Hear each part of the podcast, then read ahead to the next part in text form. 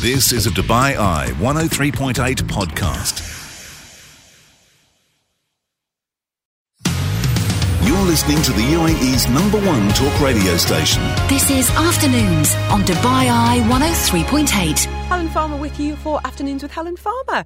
An absolutely packed show to start your week off. We were feeling inspired, motivated by Sam Morris. 20 years of professional experience, and he has quit that job to set up a platform with other motivational speakers. What can we learn from them?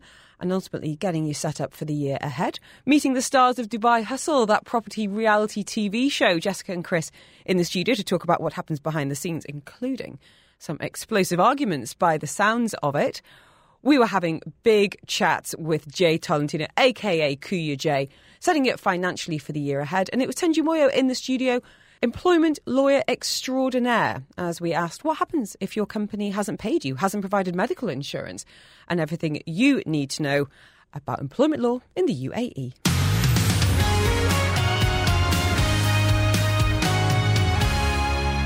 Are you ready to feel inspired? I'd love to hear from you on the text line 4001. Who motivates you? Are there any good book recommendations for the year ahead? Give us a shout.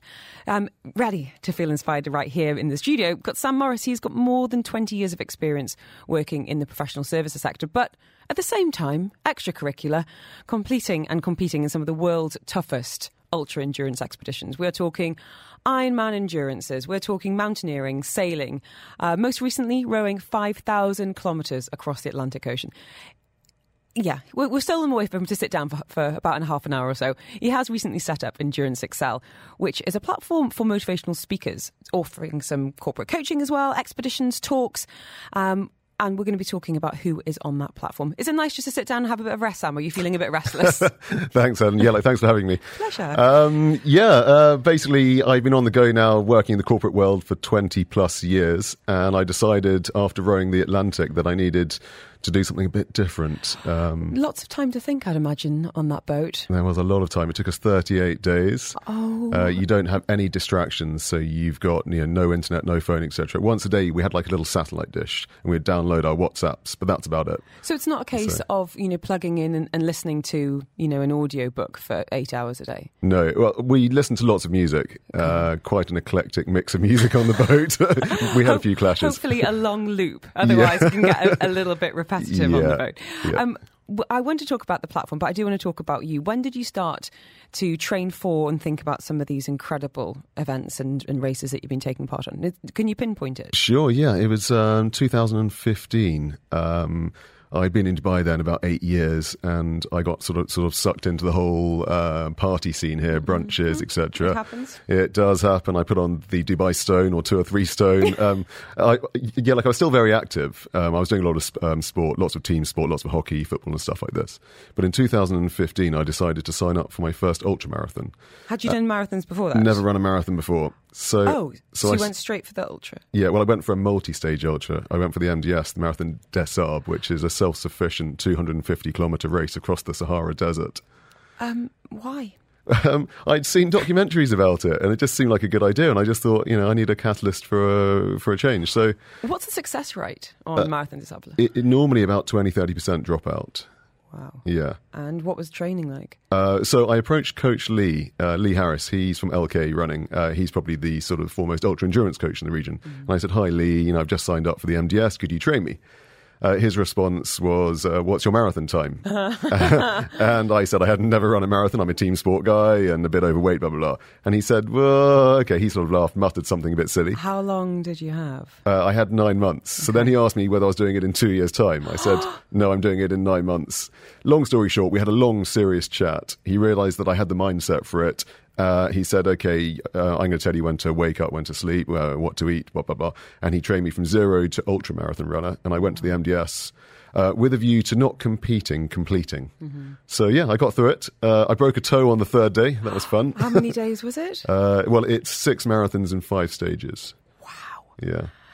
If it, I, I, you're sitting in front of us wearing, like, you know, a lovely pressed shirt and kind of, you know, I, have seen you in, in Dubai in a kind of, oh, you know, the city capacity. I find it really intriguing to think how people can have these, not necessarily other lives, but this other sense of identity and accomplishment and be able to do things beyond what other people can. And you mentioned mindset there, Sam, and I, I wondered do you see that in yourself and do you recognize it in others that you've got an edge or you've got the ability a growth mindset even to achieve things that probably the vast majority of the population wouldn't it wouldn't even cross our minds? Now that's where we disagree and this is why i've set up my new company is that i think everyone's got it in them. So i'm proof that i went from zero to ultra marathon runner to ocean rower. I've done lots of other crazy adventures ever since then. So i'm proof that everyone's got it in them. So this new platform i've set up is ultimately tapping into people who are sitting in offices going what the hell am i doing here mm. There's more to life than this. We're going to be exploring that yeah. platform. Who is on that? Sam Morris in the studio recently set up Endurance Excel.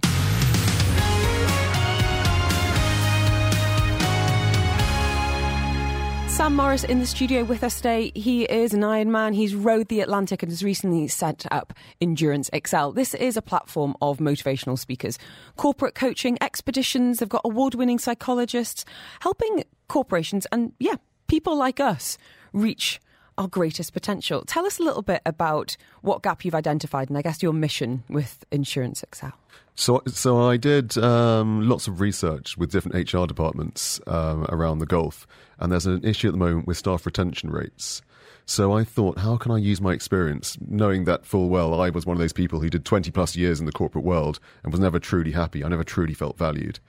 So I thought to myself, how can I then use my experience to then sort of motivate and engage staff to help the the the, the large corporations maintain their. Um, sorry, the mic keeps on cutting it out. I don't no, take, take off the headphones. Oh, you, you okay. sound great. Oh, do I sound great? Yeah, okay. Good. Um, so yeah, so ultimately, I thought thought thought of a way to tap in and help these corporations with uh, with a way to help sort of sort of motivate and retain their staff. So, is there a correlation there between, I guess, having these adventures and passions outside of work and job satisfaction?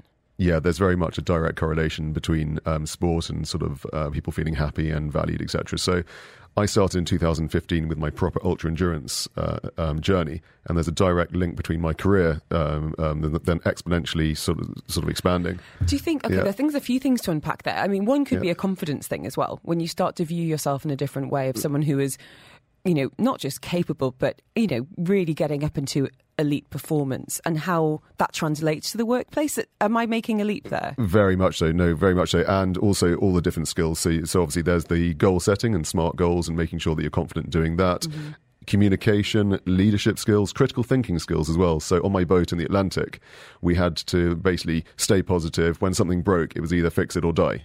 So, did, so did things get a bit hairy out there? They did get very hairy out there. We had three days in the middle when we had the tail end of a storm, and we had waves the size of houses just coming at us, and our rudder disengaged at night time. So Will and I were asleep, and our teammate Toby was rowing, and he's frantically knocking on our cabin door, and we jump out. We we put our harnesses on, and the only two ways you're going to die ocean rowing are going overboard and not being clipped on uh, or capsizing and your cabins flood. So you always keep your cabin doors closed. Mm-hmm. So we got out on the deck and we suddenly saw these walls of darkness coming towards us. And we were like, what the hell's going on? And we basically, after three or four attempts of trying to fix this, we realized that the rudder was disengaged. And we worked out, well, actually, it was Toby worked out that there was a weight distribution issue. So we reorganized the weight on the boat, and then it meant on the very peak of these massive 40, 50 foot waves, the rudder wasn't coming out of the water and therefore it wasn't locking. And because we were side on when that happened. Oh, right. And that's when it's dangerous on a boat. If you're side on and the waves are coming towards you, that's when you're going to capsize and you're going to roll. Yeah. So these moments teach you, you know, an awful lot about yeah. yourself. Yeah. What, what have you learned about yourself in, in some of those worst moments, Sam? Well, actually, I've learned that actually I should stick up for myself when it comes to certain certain points. So one of them was budgeting. Go on. Yeah, I wasn't so, expecting that. So, so we had a very uh, very long discussion about uh, about life jackets because rowing an ocean is quite an expensive thing. It's about two hundred thousand dollars to to do it with the boat and all the equipment, etc. I wanted the most expensive life jackets. One of my teammates said, "No, let's get the cheapest ones we can find because if you go overboard, you're dead anyway." Mm-hmm. And I get that. I get that. But in the end, we settled on the medium ones. But on that night when we had these massive waves coming towards us, I was like, I wish I had the really expensive life jacket on. Peace of mind would have been pretty amazing. Sam Morris with yeah. us today. Um, really interesting to get people's take on who motivates them. Message here saying a book called Awakening by Sidra Jaffrey. She's not with us anymore. She passed a few years ago in an accident, but she was so good. Crept was motivated with her aura, her way of speaking, her assertiveness. Um, and a message here from um, from Stephen saying, "What does Sam Morris think about David Goggins?" Do you know of David Goggins? You read any of his work? Yeah, so like on the boat, uh, uh, um, the solo rowing at night time, I had lots of different podcasts and audiobooks, and I had David Goggins as one of them, and I really enjoyed it. Yeah. Yeah, really enjoyed it. I love the positive mindset. I, yeah. I find him quite interesting. 'cause He talks a lot about kind of callousing the mind, so Yeah. kind of toughening up. yeah, Do you feel like that's something that you've experienced over the years? yeah, and that's something actually that Coach Lee taught me. Uh, was the ultra endurance mindset, and you build it up, build it up, build it up, just like building up any muscle in your body. You build it up and build up that mental toughness. And actually, uh, thanks to Coach Lee, that's that that's really what took me into the row with that positive "I can do it" mindset. Yeah. Um, I um I climbed. as We've spoken about before off air. Um, you know, I, I climbed Kilimanjaro, and I, I remember um, Caroline Leon, who's actually on on your on your panel of um, of inspirational people who I climbed with. She said the exact same thing. You know, Yeah. my knees are garbage; they really are. But she's like, if you're able to nail the mindset, if you're able to get a motto or a mantra going through your head on summit night. It will change everything, and I still remember it. It was it became like a meditation. It was like every step gets me closer. Every step makes me stronger. One hundred percent. And it's so weird to think about, as I said, seeing you in a you know radio studio context, you know, versus you being a marathon sabbler in the you know the middle of the ocean with waves the size of houses. But come back to that mindset piece that we were talking about earlier. You said it's not a case of you either have it or you don't. It is something that can be developed. Tell us a little bit about Endurance Excel there, because you are really bringing together some of the. It's like the Avengers, the best of the best of the of the, U, of the UA and international scene of you know athletes, coaches, psychologists. How did you start to assemble this lot? So really, just through word of mouth, um, there's a lot of people like me who have done incredible, uh, um, like endurance events. Be it uh, cycled around the world. I've got uh, the two founders of uh, um, like Extreme Medicine. Uh, I've got Extreme medicine. Yeah, so they're all about sort of doctors in extreme environments. So be it in a war zone, or be it up a mountain, or be it uh, rowing an ocean, whatever it is. So they're very interesting people. Um, so that's Nikki and Mark. I've also got world record holders on there, like uh, Sean Burgess, and I've got Nelly Attar, who Okay, was- going back to Sean Burgess, right? Who Yeah. I also know. I climbed a mountain with him in Georgia. Yeah. Okay, he, w- it took us. I'm not exaggerating. It took us three days to get to our start, starting point for summit night. Then it was summit night, and then it was coming back down. He met us. It took him one day to do what us, took us three days. He summited, went back down straight away. Didn't even rest. yeah. That man is a machine. So like Sean and I were actually talking about doing a race up Kilimanjaro and back. A race. It- It's something I looked into. yeah, it- it's something I looked into about five years ago for the trail running club here. But I couldn't find a company who could set up the checkpoints and the water stations, etc. Right. But Sean might have found somebody now. So the idea would be to spend five or six days on the mountain and then come down to the uh, the start gate and then run up and down in one day. That would be the plan. And I mean, Yeah. The why. Let's come. no, let, no. Let's come back to the platform. Yeah. Tell us a little bit more about the people that you've brought together for Endurance Excel. Um, I've got Nelly Attar has just joined actually. She's just broken a world record. She's an amazing yeah, woman. Yeah, like two finger pull ups. Incredible. You know, what, guys? Everybody go and check out Nelly Attar on on her Instagram because obviously you'll see her doing the the pull ups that got her Yeah. a spot. But I mean, as a mountaineer and athlete, Yeah. and also just this the positivity that she brings to the UAE and to the online space Yeah. is just truly, truly. She's inspiring. incredible, absolutely incredible. She's scaled 30 plus mountains now. She's been up Everest. She was uh, the third female Arab up Everest. She was also the first first Arab, um, um, yeah, male, yeah, male and female uh, to summit K2. K2, Yeah. yeah. She's- she's so absolutely amazing. brilliant. Yeah. Who else? Uh, who else have I got on there? Well, uh, I've got Paris Norris. The guy in Dubai. Guy in Dubai, exactly. So Paris and his teammate Harry's also joined. So Harry's ex-military. Paris has done a lot of cool, cool adventures. So they both joined as well. Um, uh, yeah, they rode across the Pacific Ocean, um, and Paris has obviously done lots of lots of crazy things. And Harry, uh, ex-military, he was the tip of the spear. He led 45 helicopter raids during his time in the Royal Marine Commandos in the army. He was a British Army officer. So So when I'm saying you're assembling this group of motivational speakers, the Avengers. yeah, the Avengers. How is it going to work with interacting with you know people like us and people listening today? Yeah. The corporates you were talking about who've got the staff retention problem. How? What's that Yeah. connection piece, Sam? So we've got three tranches to this business. We've got the inspirational speakers, so we can come along and do an ad hoc talk, be it at an ADGM, a random event, after dinner, whatever it is. And I can basically pick and choose a speaker for, for whichever event it is, just to suit. So if somebody wants an economist, somebody wants somebody to focus on sustainability, military, whatever it is. The second tranche is then the corporate program. So I've teamed up with Tess Pereira, who's an award-winning psychologist, absolutely amazing lady.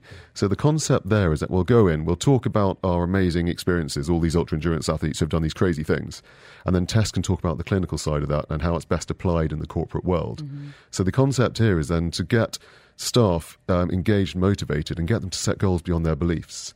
And then we'll come back every week, quarter, month, whatever the corporate wants, with a new speaker, with Tess as well, and we'll keep the staff engaged and motivated.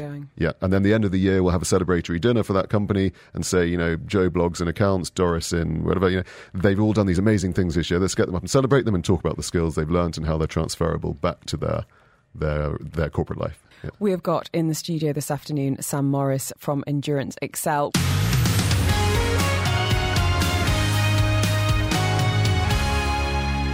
He's completed the Marathon des Sables, uh, recently rode 5,000 kilometres across the Atlantic Ocean. We're talking ultra endurance expeditions, Ironman endurances, and more than 20 years of corporate experience in the professional services sector. Sam Morris is in the studio and he's recently set up Endurance Excel. This is a platform of motivational speakers such as himself who can work in a range of ways with individuals like us, of course, but also going into corporations and turning workforce and hopefully mindset around. I find it really interesting that companies are starting to realise, obviously, company morale and staff retention is really important, but they wouldn't do that unless it impacted the bottom line.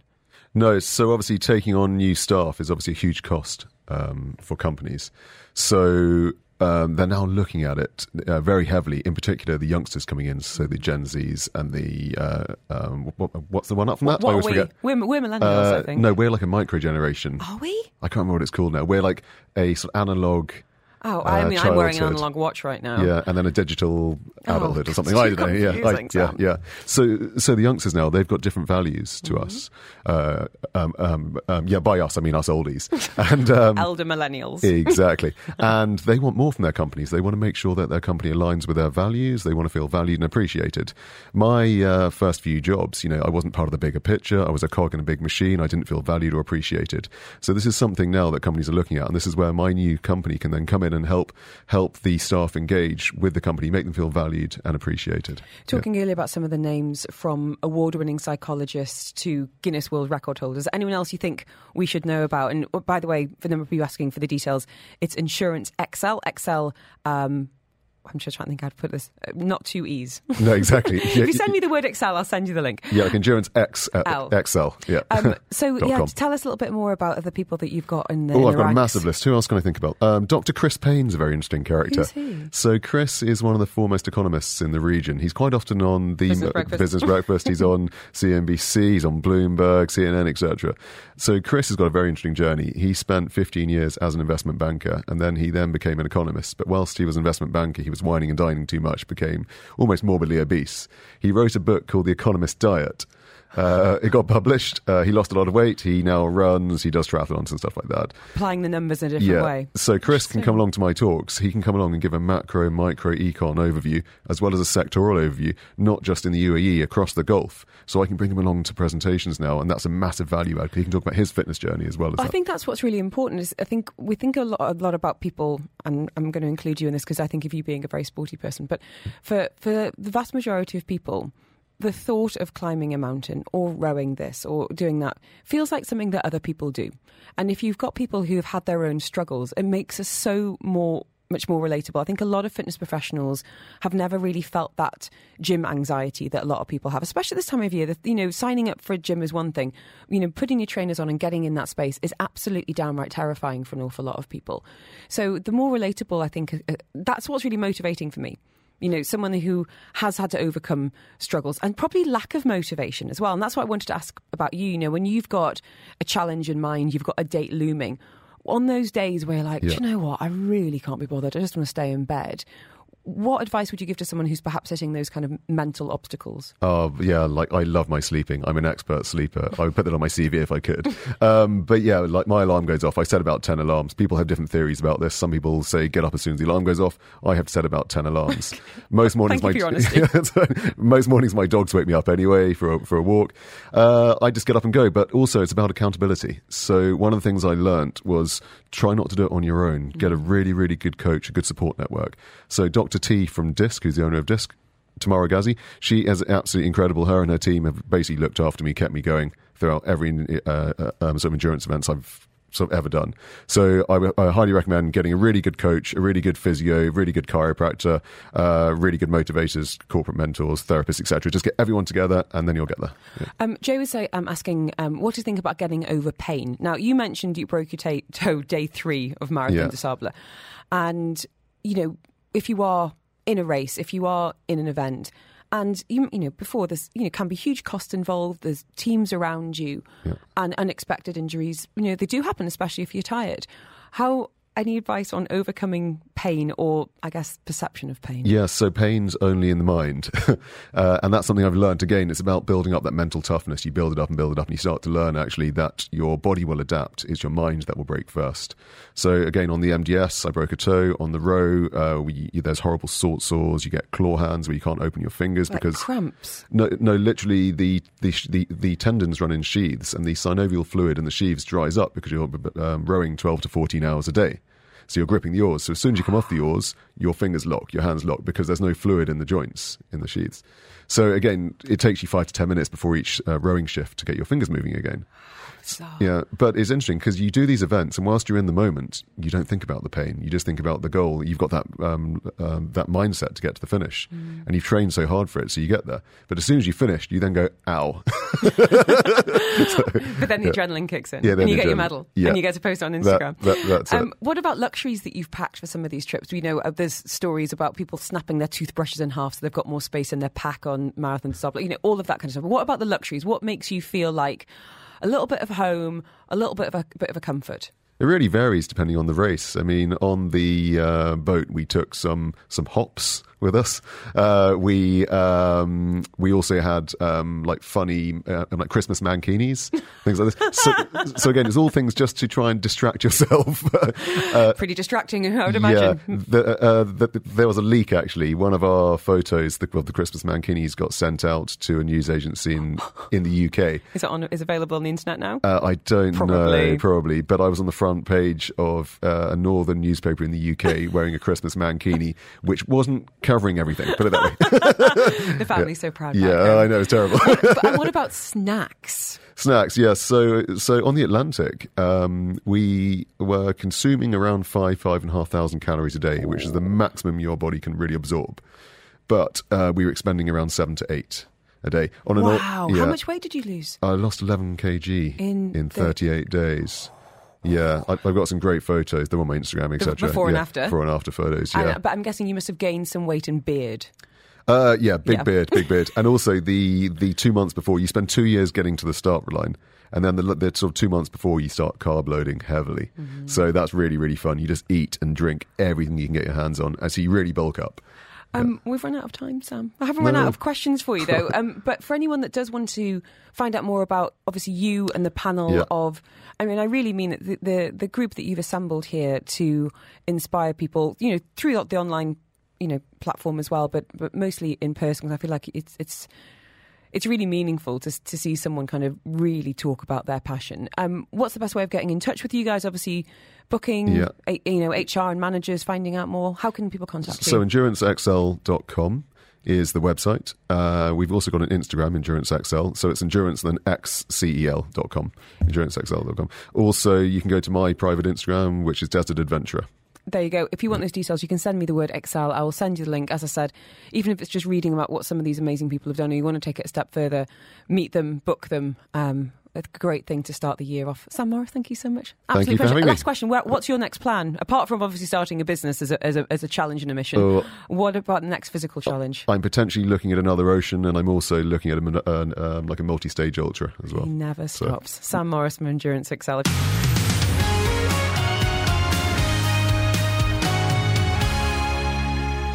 Joining us in studio, Jay Adrian Tolentino, aka Kuya Jay. He's a financial literacy advocate, an independent financial coach.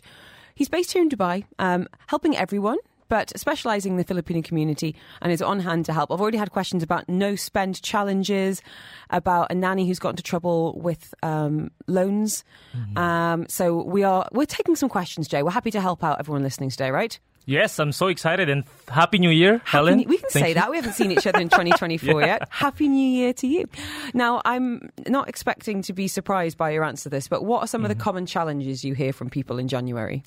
January is that they started the, their year with debts because, of course, the holiday spending, they borrowed so much money just to give to their loved ones. And of course, they're still challenging. They're still challenged with budgeting and saving. They don't even know where to start. Mm-hmm. And one of the, I just had a coaching session this past weekend, and one of the challenges is where does my 14,000 groceries food go? That's one of the challenges. one of the person I coach. sorry, how, how much? it's a lot of food 14,000 for groceries and food in a month. in a month. That's what. That's one of our challenges. I, So- we're- not on Facebook Live, but my jaw just dropped. wow. So I think that's, but that speaks to an interesting point, which is understanding where your money goes and why. Mm-hmm. You know, and, True. and being really honest Yes, with yourself. that's so true. um, which is not very easy because a lot of us are just like, I'm just going to not check that statement and Mm-hmm. everything's fine until someone's knocking on the door, uh, which is not. It's it was really bad for your sleep. It's really bad for your stress levels, and it's really bad for your future as well. But we're not just about kind of telling people off today. We want we want everyone to feel a bit empowered and a bit more confident about their finances going forward. Can I ask you, um, Jay, why are you dedicating your life's work to helping other people with their money? What's your big why and motivation? My biggest why is because when I personally experienced m- my money problems, debts being being scammed, not understanding where my money goes, spending half of my income on shoes that depreciate in, in value. I love the honesty. and then I keep wondering why I have no savings. And then when I look, when I look around, I have my entire See, room with that- full of shoes. That Yeah. hits me hard, to be honest, because I'm wearing one of I, what I would say is maybe 10 navy and white striped t shirts that are in my wardrobe. Um, I have a bit of a dress problem, so I'm going to try and. sp- I don't need any skincare. I don't need any dresses. So for Mm-hmm. the next few months, I'm like, no, no, no, no, no. I'm trying to unsubscribe to all of those crafty marketing emails. Okay. send, you know, that when I'm Yes, feeling a bit yes. tired and There's a lot of vulnerable. So many of them. I mean, they must work. People are doubling down on their email marketing. But yeah, Mm-hmm. I am planning to ignore you for the next for the next few months. Um, I mean, maybe that is evidence of of some kind of habits that you know we can start to put in place that can directly impact our finances. So, I guess making it less easy to spend money would, that, would that be a good thing? What are some other habits that you think when you know when it comes to people? Coming to you, you were going into into companies, you know, working with nannies as you do. Some habits that directly impact not only what we earn, but how we spend and what's in the pot. Well, some one of the most basic and oftenly overlooked habit is the tracking of their net worth and expenses. Um, many of those people who are lost with their finances is because they don't even know where they are, and understanding what your net worth is, the total assets, total the total things that you own, and the total things that you owe, is your net worth. Mm-hmm. And if you don't know where your starting point is, then you don't know where you're headed. Yeah, you can't improve what you don't measure. Yes, exactly. You Okay. can improve what you can't measure. And then not tracking their day to day spending.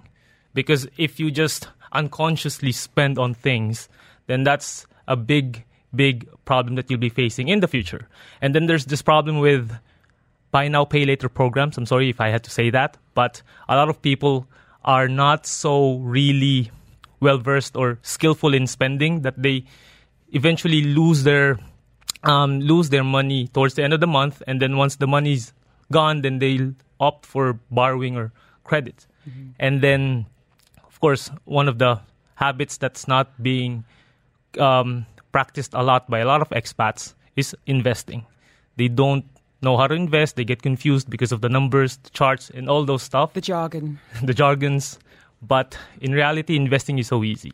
And those basic financial uh, skills are the ones that's going to compound over time and you'll just look back 10, 20 years since you started working in, in Dubai. Where did my money Oh, go? How- how come I sick. Even I even how come I haven't saved or invested any amount? Mm-hmm.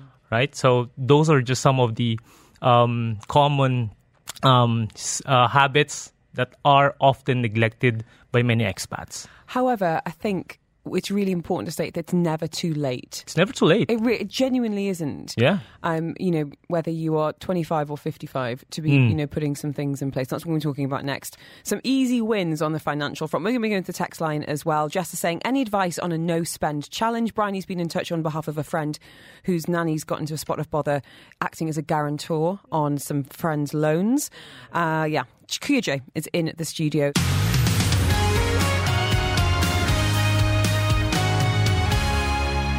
He has already talked to us about tracking your net worth, budgeting, of course, avoiding those buy now, pay later schemes, and saving up for unexpected expenses. Something I sh- should have done recently. I had a bit of a. Is there anything more boring than spending money on tyres? I don't think so. Jay Adrian Tolentino, aka Kuya Jay, is in the studio. He's an independent financial coach.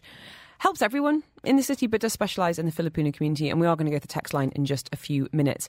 Um, you think that mind, body, soul, and even relationships have an impact on our finances. Why is that, Jay? Yeah, for sure. Let me give you one example. It's more about health. That's why health is wealth, right? There's this person that I know who was really doing really well when he was in his young adult life. And then unfortunately, he had this bad eating habits. His diet is so at the worst level. Like he loves sugar, he loves fatty food. And then when he turned, uh, before he turned 40, he had, di- he had been diagnosed with diabetes when he turned 45 or 43, he had his first open heart surgery. Gosh. And at the time, his wife had to use their home as a collateral to pay for the bills. When he turned 55, he had his second open heart surgery. When he turned 63, he had his leg amputated because of the complications of diabetes. And all the things that he worked for all throughout his life was lost because of the uh, because of the medical bills. And each time he experiences medical problems, his family experiences financial problems, and then it leads to emotional problems as well. Uh, I mean, the implications. I mean, we're lucky here in terms of medical insurance, but certainly when it comes to hidden costs or things that aren't covered, Yeah. but also i- impacting your ability to earn. You Yeah. know, if if you if you get to that point. And you know how how how, you know, how I know that story well? He's my father. Oh my gosh, Jay. Yeah. And that's the reason why I'm that's why I'm so passionate in teaching financial literacy. It's because the things that I teach are the things that I personally experienced. Mm-hmm. And I don't want people to experience that as well.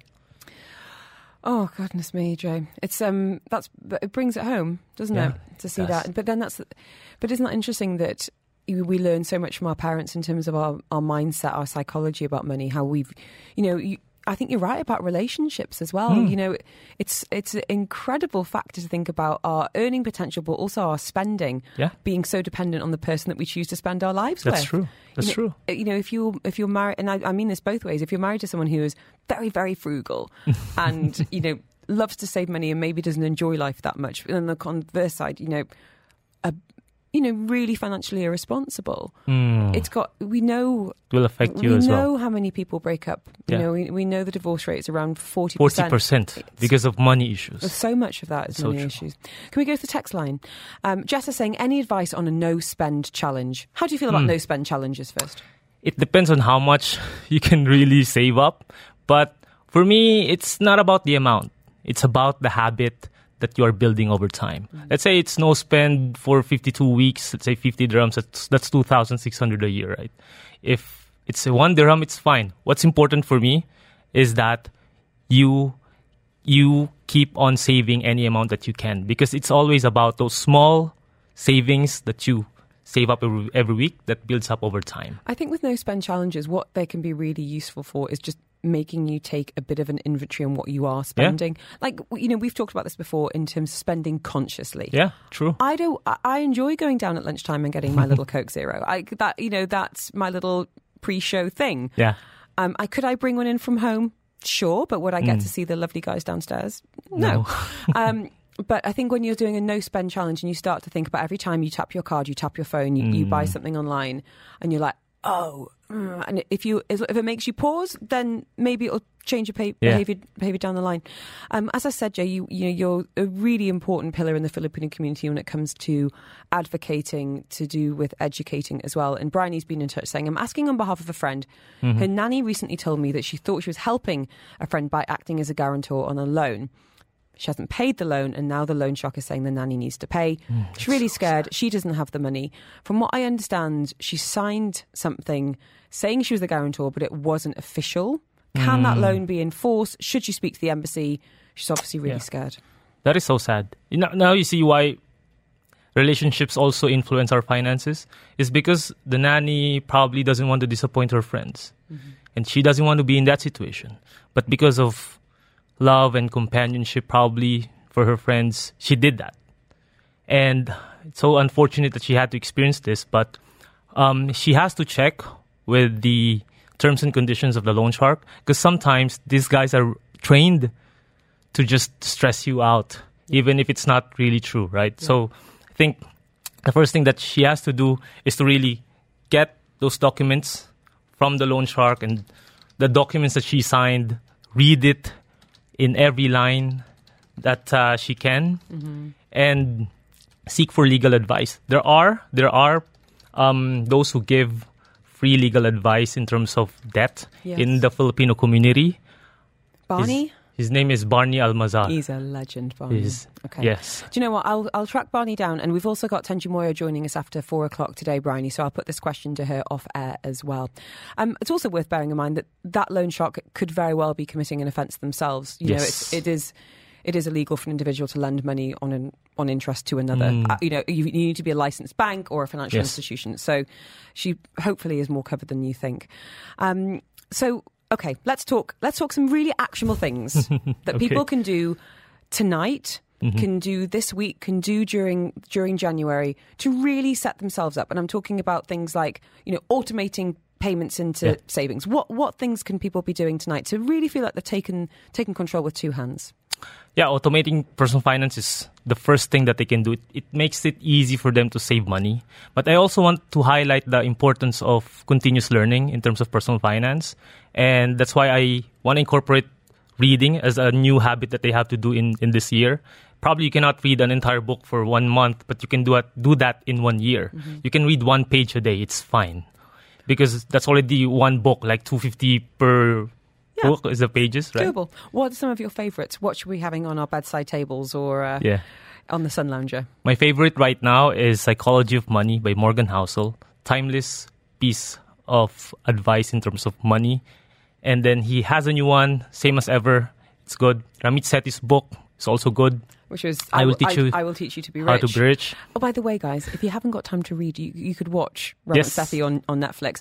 And also, I listened to the author of Psychology of Money on Diary of a CEO recently, so a good, a good listen as Mm. Yeah, well. it is. I listened to that episode if, as well. If that's more doable to listen to something in the car or Yes. the metro, then, you know, as, as you say, it's just a choice to keep educating Yes. yourself, isn't it? And to help them, uh, there's this framework that uh, James Clear has mentioned in his book, Atomic Habits, the four laws of uh, behavioral change. It's uh, OAEC, O- OAES, make it obvious, number one. Make it attractive, number two. Number three is make it easy. And number four is to make it satisfying. So to build that habit, you have to have those four things because it is also linked to the uh, CCRQ, cra- craving, response, and reward That loop. habit loop by uh, Charles Duhigg. I So think it's, good to have a fiction and a non-fiction on the go at all times. And as you say, it doesn't it doesn't need to sit on your bedside Yeah. table and kind of glare at you, going, "You haven't read me." and then You're failing. en- You just enjoy your favorite cup of coffee while reading to make it satisfying. But make the coffee yourself. or don't if that's how you're choosing to spend your money. Message here saying, I've given myself a no takeaway challenge for this Ah. year. So far, so good. Yeah. That's I- good for your health as well, huh? It is a good. It is a good one. I need to start bringing in more leftovers. What are your financial goals or intentions for the year ahead, Kuya Jay? Ah, for this year is of course uh, my wife is giving birth next month, so for sure it's gonna be the entire baby fund for the year. It's already done. They're so- money sponges, Jay. They're absolute money sponges. Those little things. They're small, but my what they goodness, they, take a they'll take a big hit. Yeah. But there are some. We'll we'll talk off air about this. I think enjoy every minute. Uh, Ah, thank you. For anyone that wants your details, by the way, and this can be for individual financial coaching, but you also Yeah. go into communities and help nannies. You go into corporations and Yes. work with Filipino employees as well. What's the best way of getting in touch with you? Uh, right now, you can contact me on Instagram or LinkedIn and uh, just DM me. I'll give you this revised budgeting and net worth tracking app that I've used Oh, for the start of the year. I simplified my my uh, my template that you can use immediately. and Yeah. what is the Instagram? It's Jay Adrian Tolentino. There Just my go. full name. There you go. If you want to, set, let's let's let's manifest. Send me the word money, and I will send you Jay's details. Uh, he's a certified financial coach, financial educator, um, and some great resources on that website as well. Thank you so much, Jay. Happy New Year to you. Happy New Year, Helen. Speak soon. This is Afternoons with Helen Farmer on Dubai Eye 103.8. With haus & haus, 10 years of unlocking opportunities in Dubai real estate. Who doesn't love a good reality TV show? Then you throw in a bit of Dubai glamour and that little sense of looking behind the scenes of some of the best properties in town. Dubai Hustle is back on UK screens, season three, following agents starting out and establishing their real estate careers. And we've got the stars with us in the studio from haus & haus in Dubai, Jessica and Chris in the studio. This is a factual entertainment show, the glamorous but yes, often cutthroat world of real estate. Jessica, how are you? I'm fabulous. How are you? I'm really well. Lovely to meet you. And Chris, how's it going? Yeah, absolutely amazing. Thank you. Thanks for having us. Is it a bit surreal to see yourself on TV, Chris? Uh, well, I've done it now, season one, two, and three. So, So no. no, not Just really. used to it. It's weird It's- not to be on TV. it can be a bit cringy watching yourself back, uh, especially listening to yourself in the TV. Oh, welcome to my world. What about you, Jessica? Is this season one for you? Is it how, how long have you been involved in the show? yeah, I was just new on the latest series, series three, so I'm a new addition. First time I've ever been on a TV series before. What was it like to be approached and to think about, actually, yeah, this is something that I want to do? Yeah, you know, I was getting a lot of FOMO because I was seeing the around the office. I heard about the show, I knew about it getting hired, and I didn't know if I wanted to do it. And then I just said, "Ah, I should do it. It's going to be a lot of fun. Let's do it. And it looks like a lot of fun. And, you know, in terms of obviously the interactions, the chance to, you know, show that side of Dubai. I mean, some of the properties, my goodness, are absolutely jaw dropping. But tell me about, a little bit about, well, you've been doing it, you know, three times now, Chris. What about that filming schedule? Can you, what, what is the reality of filming a show like Dubai Hustle? Well, to be honest, it's literally day one. They come in with all their cameras, and it's just like, right, what's happening in your life? It's quite daunting because there's no plan. It's it's all factual. It's literally mm-hmm. our lives, what's happening. Following you. There's no script, basically. So you sometimes sit back and you're like, right, I, I live a boring life. I'm going to have to, I'm going to make something up here. Uh, but to us, it might seem, you know, every day, um, you know, but to other people, they see it completely different, going out in viewings, and I mean, it looks great on the TV, you know, us pulling up in our car. And, But uh, I always think about, well, I'm going to ask you about this, Jessica, the high heel situation, because there are many a uh, kind of property show, and I'm like, you're walking down some very high steps wearing very high heels, and I just worry about people twisting ankles. Is it as glamorous as it looks? I mean, you get used to wearing heels. I genuinely wear heels every day in the office, almost every single day. And so I get used to it, right? And I don't wear any heels I'm not confident walking in that I might fall in, you know? Mm-hmm. Have so, there been any mishaps when filming season three? Um, not really. Just a few odd times in the parking lot, you know, if there's a cobblestone, get a little chip heel action. you asked me to carry you today. I actually did ask him to carry she me did. She jumped on my back. because the cobblestone's outside. I was like, I'm going to ruin my Valentinos. this is the stuff I'm talking about, the real behind the scenes uh, stuff. yeah. So, in terms of how long does it take to film a season? What, what, tell us about the latest one, season three of Dubai Hustle. What, what, how long is it in the making, and then you know, seeing it on screen after how many months, weeks? Well, yeah, it was, I think, what, three, four months? Almost four months, yeah. Yeah, almost four months. So it was. It takes up a lot of your time. Yeah. And obviously, it adds to the stress of your work, and you Mm-hmm. know, there's a multitude of things that you don't actually realise, um, and you know, there's nothing to it really. Do you It's our the cam- do you, but do you forget the cameras are there? Did you feel like day one, oh gosh, I feel really self conscious, and by the end, Yeah, you- but that's what I was going to say. It just becomes part of like what you're doing, and I mean, sometimes they might have to do a second take, you know, if you We laugh too much. yeah, that, that's that's a hard thing when you get the Creasing up. giggles. It's um, it must be strange to think of, especially you know for you, Chris, you know, with being shown on U- on UK screens. Um, uh, so how real are the storylines? Very, very. I mean, it all looks very dramatic on the TV.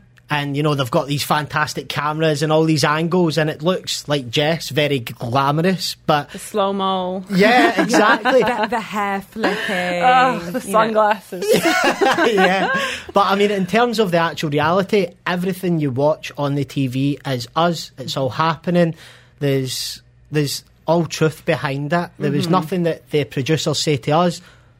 This is the script. Go ahead. Go ahead. Well, that's what I wanted to ask um, ask both of you, but Jessica, to you in particular now. Um, you know, do you feel like there's a pressure to, to be more dramatic, to be extra, and do you worry about how you might be perceived on screen in the edit, which you don't have any control over?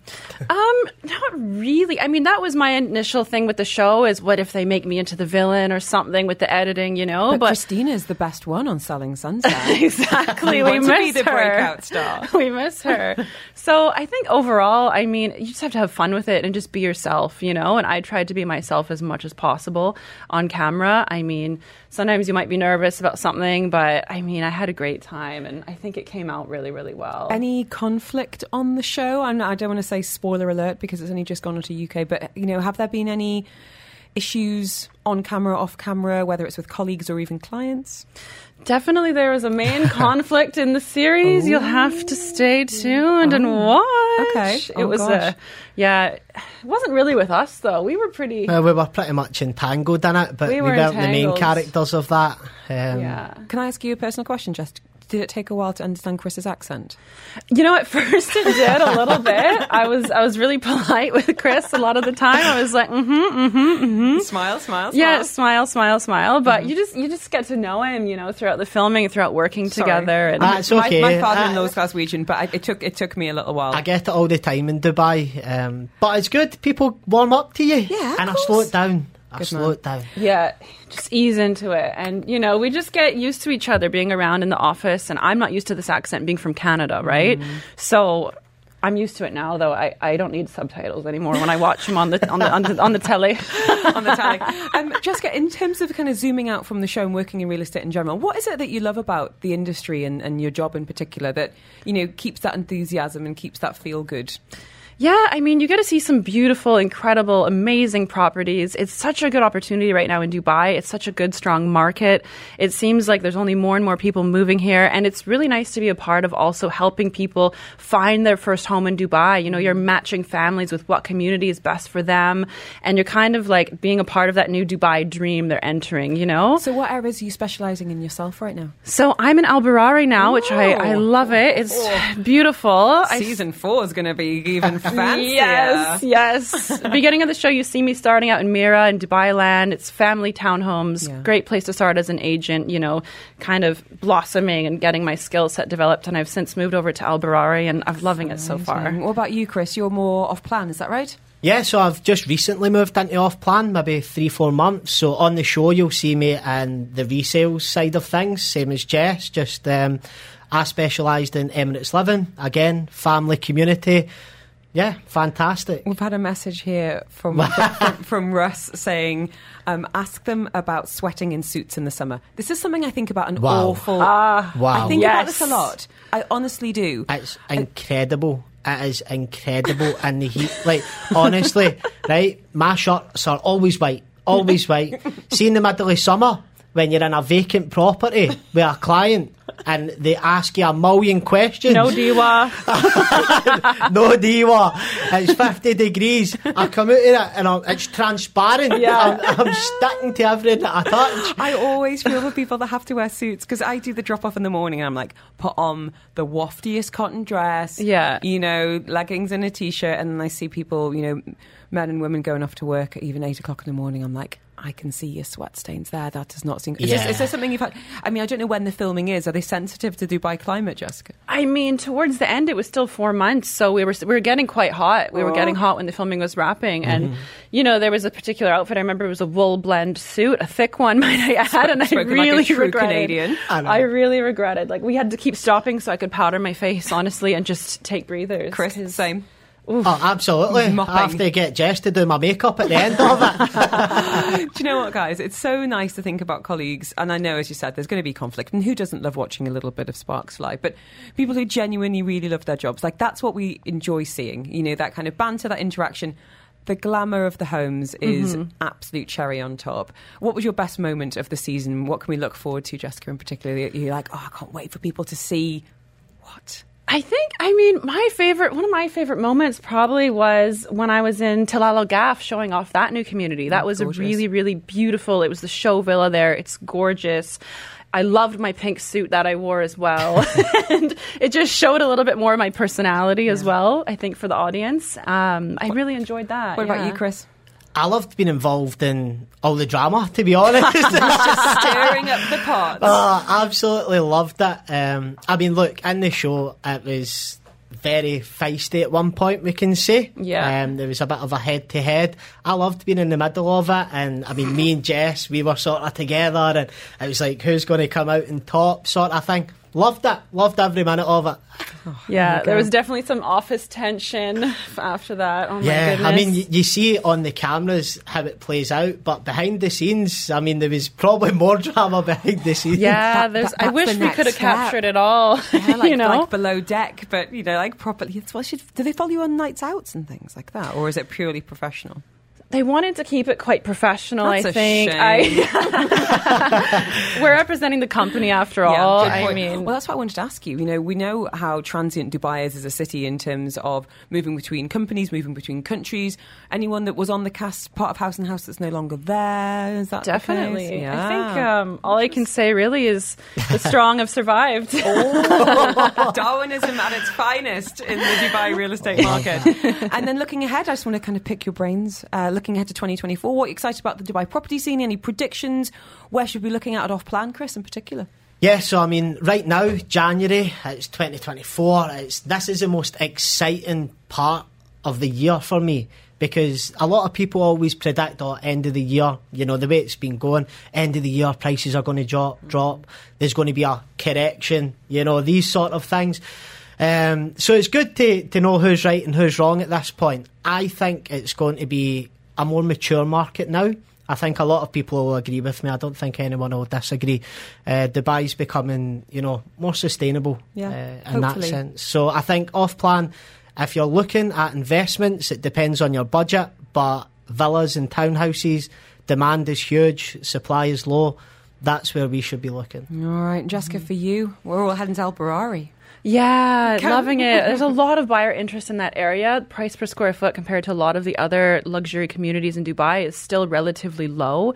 So it's a great opportunity for investors. Loads and of getting new schools around there as well. There's yeah, some it's great schools. great schools, restaurants. It's just a beautiful green, one of the greenest communities in the UAE. My kids call it Jurassic Park whenever we drive in. yeah, Yeah, it's beautiful. fantastic. It's like a oasis every time I enter. Guys, thank you so much, Jessica and Chris, the stars of Dubai House. They are here, as we said. Only the strong survive. It's on. it's on UK screens. So if you've got a cheeky VPN, or indeed you're heading home anytime soon, you can be checking out. Really appreciate your time, guys. Thank you so so much. Thank you. And Thank yeah, you. keep us keep us in the loop about season four because I can tell. More drama, more glamour. It's all going to be happening. Got the team from haus & haus in the studio.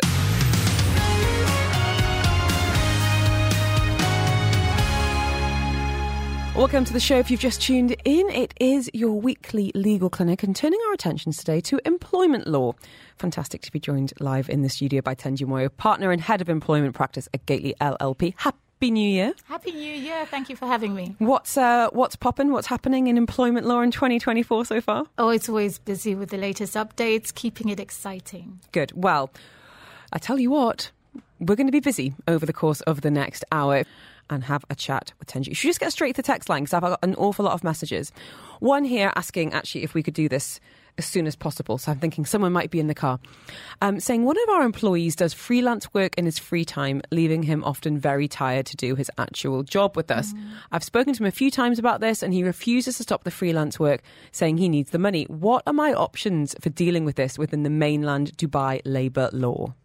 Um, if you're the primary employer, what you can do is make sure that there's an exclusivity clause in your employment contract, which basically um, obligates the employer to only work for that employment.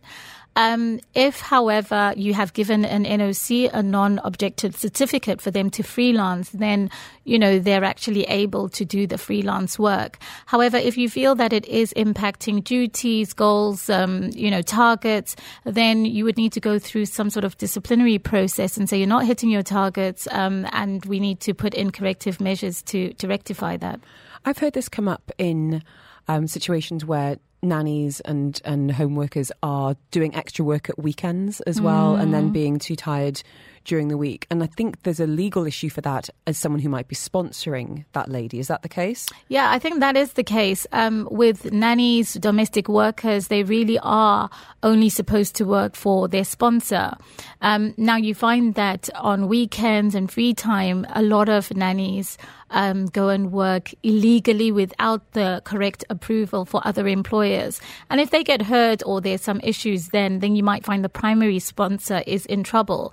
Um, even where someone is working on a freelancer contract, you should still get the correct approval. So you can have um, someone working part time in two places with the correct approval, and that's how you do it legally. And just to come back to this message about um, an employee doing freelance work on the side, um, what? How can they do that legally? Let's say, let's say, you know, a they've got an NOC from this employer, which it doesn't sound like they have. It sounds like approval is not firmly not given. Would they need to have a freelance license in order to make money on the side, or Yeah, the- would their would their labour card, their visa, their visa cover them for that? Yeah, so they would either have to have um, a freelance um, Trade uh, license. trade license and so forth. Um, but what you can get is an NOC from your primary employer, and then you get another work permit for your part-time employer. So you effectively have two employers, um, but that arrangement needs to be dealt with um, carefully. If your contract, so a lot of contracts will have exclusivity to say actually you only work for us unless we give permission to do so. Um, so in that case, not. So, to this listener, check the contract. Yeah. If you have given an NOC, don't really have a leg to stand on. Well, no, not really. I mean, if they're not hitting their targets and uh, the duties are failing, then they must still go through a disciplinary process. So if someone is too tired, if your duties are A, B, C, and those duties are not being fulfilled, then you start a di- disciplinary process, warning letters, and ultimately, if they don't improve, then um, you would consider termination. Thenji Moyo with us this in the studio today talking employment law. We've had a couple of non employment law questions about. Well, you'll find out in just a few minutes. Um, we're going to come to those um, very soon indeed. No name on this message saying, Does the summer holiday count as the notice period for teacher in a Dubai private school? I resigned in the summer and they haven't paid me in August, saying I've got to pay 90 days for notice. Okay, what's the deal? Okay, so with teachers, what we find is a lot of teachers are on fixed term contracts. So a fixed term contract has a clear start date and an end date. So for teachers, for example, the contract might start in September and then finishes in, in June, July. It wouldn't be a kind of a 12 month calendar E- year. Exactly. So um, you need to check your contract, and if, for example, um, there's a three months notice period and it ends, uh, and you want to give notice, then you need to make sure that you've given sufficient notice before the end of the academic year. Otherwise, if you just give notice at the end, they're able to claim compensation in lieu of notice. So there is a misconception um, that there is no requirement to give notice, but that's not correct. Okay. Really hope that helps. Thenji Moyo in the studio with us today.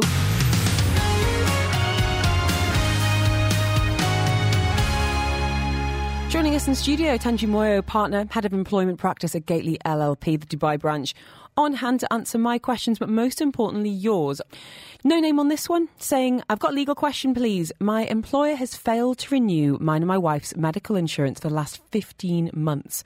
What are my rights? What can I do? So the obligation um, in Dubai is for the sponsor to um, uh, have the um, medical insurance. So um, an employee can report um, the sponsor to the authorities for lack of that because it is mandatory. If you have a dependent in Dubai, actually, there is no obligation on the employer um, to provide that unless it's a contractual right. Mm-hmm. So check your employment contract and see whether the uh, medical insurance extends to your dependents.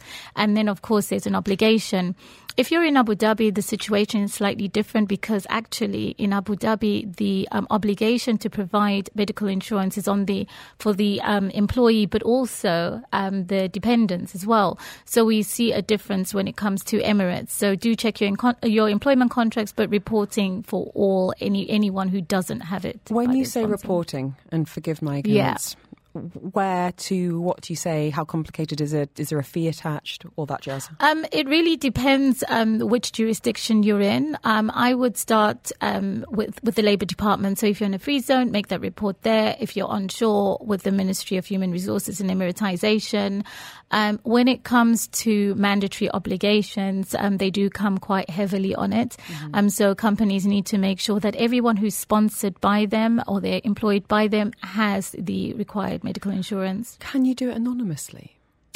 You can't do the, the complaints anonymously. You would need to say exactly who you are and where your rights come from. Um, so do check your contracts and see that you've got a valid claim before you file any complaints. But do also exhaust the internal um, process. Um, employees sometimes forget that they can make a complaint to HR or to the manager. Whoever's the authorized person mm. is where the complaint should start before they go externally. Thanks, Thenji. Really hope that helps um, and keep us posted. It dovetails into a question we've got here saying, please no name. Hi both. Um, I'm in a senior position at a startup and haven't been paid since October. Mm. Co-founders keep saying this week, next month, but nothing. There isn't even an HR department here. What are my options? I'd quit, but I'd be saying goodbye to three months' salary. Equally reporting them would be career suicide too. Yeah. I, I'm, I'm I'm guessing that's probably what they're counting on. Well, um, it's quite difficult situation, but you'd be surprised the number of people who come um, to uh, seek advice and they haven't been paid for six to twelve months, which is just a really long uh, time. Um, so I would still recommend that a complaint is filed. Um, yes, once you make a complaint, there is a likelihood that you might be terminated. You won't be saying goodbye to three months' um, salary. The um, right and the entitlement will remain. Um, again, do the internal process, speak to, whoever, to whoever's in charge in writing, get evidence of that. Mm-hmm. Um, clearly setting out when you were last paid, how much you're entitled to. Make that claim first internally. But if not, then you, unfortunately you'd have to make um, a claim. Okay, Thenji Moyo with us this afternoon. Anonymous message here saying during COVID, the nursery I was working for got closed. After COVID, they sold their setup to another management company. We lost our jobs and at the same time didn't even get our experience certificate. Management moved to India after a loss, so we can't contact them now. What should we do? I want to resume work. Um, I've just, you know, got pregnant, had a baby, and ready to go back, but hasn't got this certificate. Mm. I don't know if that's something you can help with, Thenji, but yeah, I, I, think. Look, I think what's really important is to show that you have the required experience at the nursery, and that should assist you get your next job. So, if you have any evidence of of working, whether it be emails, your contract, um, termination letters, and so forth, that's the type of evidence I would recommend putting together. Um, if you have any witnesses or someone who was in authority to write you a letter of support. Mm-hmm. Um, that's the type of evidence I would be thinking about putting together for that. Hope that helps.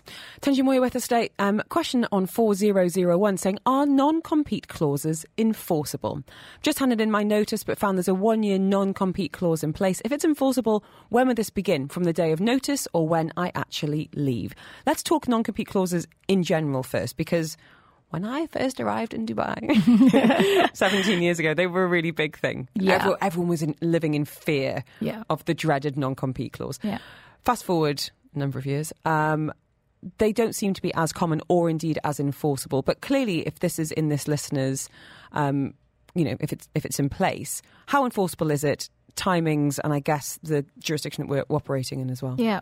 Um, good question. I think the starting point is they are recognized under local law. So non competes are recognized. If you signed a non compete, um, then it will be recognized. Enforceability is a separate point. Um, what the authorities tend to look at is, um, you know, whether it's reasonable. So they'll look at the nature of the business, the geographical scope, um, the business activities, and so forth. Um, are you moving to a direct competitor? Would your move actually harm your previous employer? Mm-hmm. And if we talk litigation, what we actually tend to look at is losses. Are, are we able to demonstrate the fact that if Helen moved from company A to company B, um, this is what the damage would be, and are we able to quantify them? In terms of when it would start, it's usually from the termination date. Um, however, in some contracts, it will take into account the garden leave period. So, for example, if you've given notice and your company says don't come to work for the next three months, you're in garden leave um, some contracts will take that into account because because uh, you're effectively not in the company, so that can deduct from the um, the, the period of restriction. Are, are, there any industries in particular where you see more non-compete clauses than others? Yeah, we see it a lot in the financial sector. Um, brokers, um, in particular, tend to be uh, really hot on this topic. Mm-hmm. Um, what's really important, if we look at the UAE jurisdictions, is to look at the different laws that apply. Um, so, in the DIFC, for example, it's a common law jurisdiction, which basically means it's basically on the laws of England and Wales, similar to that. Um, and in, in, an injunction is possible. So an injunction means you can get an order to stop someone moving from company A to company B. Um, that becomes a problem because uh, if the courts actually say you cannot go to this competitor, um, then they can't actually apply for your visa and so forth. So you find in that jurisdiction it's a little bit more difficult to move. Onshore, we don't tend to see injunctions enforced, um, but what you tend to find are companies saying, okay, what we're going to do is file a complaint against the company and the individual, and provided there's um, loss, we can prove losses. Okay, really hope that helps. All the very best on the next chapter. Thenji Moyo with us in the studio. I'm going to sneak in a quick question before the headlines, which I don't know if it's going to be a quick answer. Can a company force employees to take unpaid leave? That's from LD on 4001. Um, well, no, because uh, it needs to be an agreement. Um, you are entitled to be paid for the the days that you work. If there is an agreement for unpaid leave, it needs to be in writing. It needs to be signed off. You might recall during COVID, it was actually a good thing because companies were actually wanting to preserve the employment relationship, but thought actually we might need you to go on unpaid leave for a time. So it mm-hmm. must be an agreement, a variation to the contract. Thenji Moyo in the studio.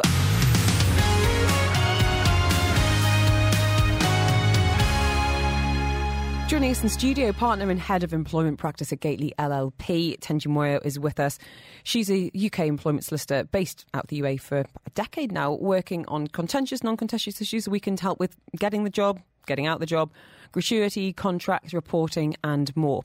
Um, we have had a, a, couple of non-employment law questions, Thenji, that I would like to put to you because they sound like distressed um, residents of Dubai. So let me put this to you, saying urgent advice needed. My noisy neighbours have filed a criminal case against me for spraying water over the wall while they were sat in the garden at midnight after relentlessly asking them to turn the noise down so my children could sleep. I take full responsibility for spraying water. I was at my wits' end after six months of raising complaints about their noise between midnight and 4 a.m. over the course of six months. They've also accused me of swearing at them, which I strongly deny because this is not true. They've taken pictures and video of me against my consent. I have been to give my statement at the police station. I've been issued a travel ban until I appear in court. Can you give me some advice on what will happen in court? Will I be fined, sentenced, deported? I'm really worried, and any advice would be gratefully mm. received.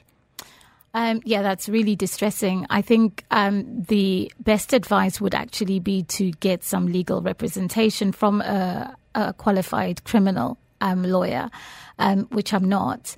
Um, but when it comes to bans and um, deportation and so forth, you must have a judgment against you. Um, so you're not at that stage yet. Um, what will need to happen is the public prosecutor would need to look at the case and then make an assessment as to whether it's even a runner. Um, so a preliminary decision will be made by the public prosecutor. So we'll look at the, um, you know, the claim uh, about noise, the evidence, and so forth. And if there is enough of a claim, then you know the matter will proceed. Um, so it's very important to get your defense together.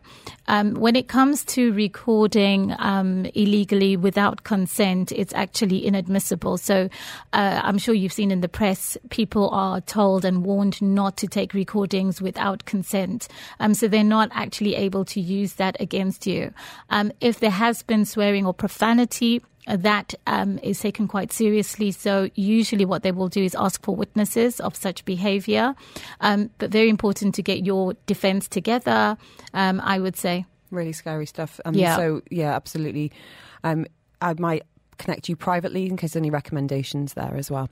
Um, back to employment law. Uh, Claire saying, Hello both. Hope you can help me regarding helpers gratuity. I've searched online, nothing's come up that's recent.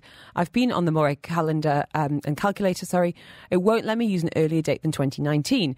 Do we only pay gratuity from 2019 when the law came into effect? I'm struggling to find any info. Can you shed any light where I can go to work this out? We've had our helper mm. from 2014.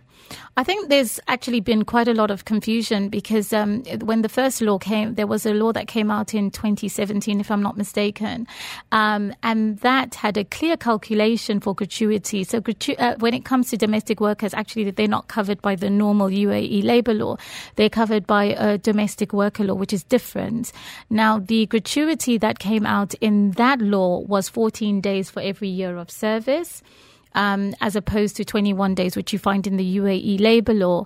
Um, the latest revision of the law um, that came out actually didn't have those calculations or any reference to end of, end of, end of service gratuity, hence the confusion.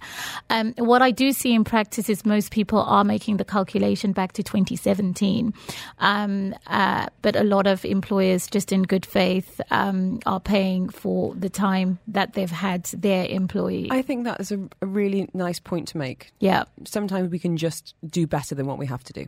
Absolutely. I had my previous helper for 10 years. Um, so we, you know, we went back to uh, as long as we had her, which Good. is always nice. One very quick question from R uh, before we head over. Some, some dire straits and indeed a very busy traffic report, I, f- I fear. Saying, just looking for some advice on maternity leave, not feeling supported at my current school. If my baby is due at the start of July, do all do my maternity days all count as summer holidays or should they start after? Great question. So calculating maternity leave as a teacher. I think that's um, really interesting. I think when you take your maternity leave, it's actually calendar days. So it will start when you give birth. There will be no pause, if you like. Um, so, yes, I can understand the kind of argument, but it will not extend your maternity leave at all. So it'll be 60 days um, from the time you take off. I was going to say splashdown. Yeah. no extension. Thank you so, so much for your time. You explain things so beautifully. Um, for anyone who wants to contact you about anything we couldn't get to on the show or indeed they'd rather pri- privately uh, reach out, what's the best way of getting in touch? Um, just uh, drop an email, um, tmoyer at gatelyAE.com, and I'll be able to help you from there. Thank you so, so much. Wishing you a very happy, healthy, busy, but not too busy 2024. How does that Same sound? Same to you. That sounds oh, amazing. Oh, Thank you. Doesn't it just?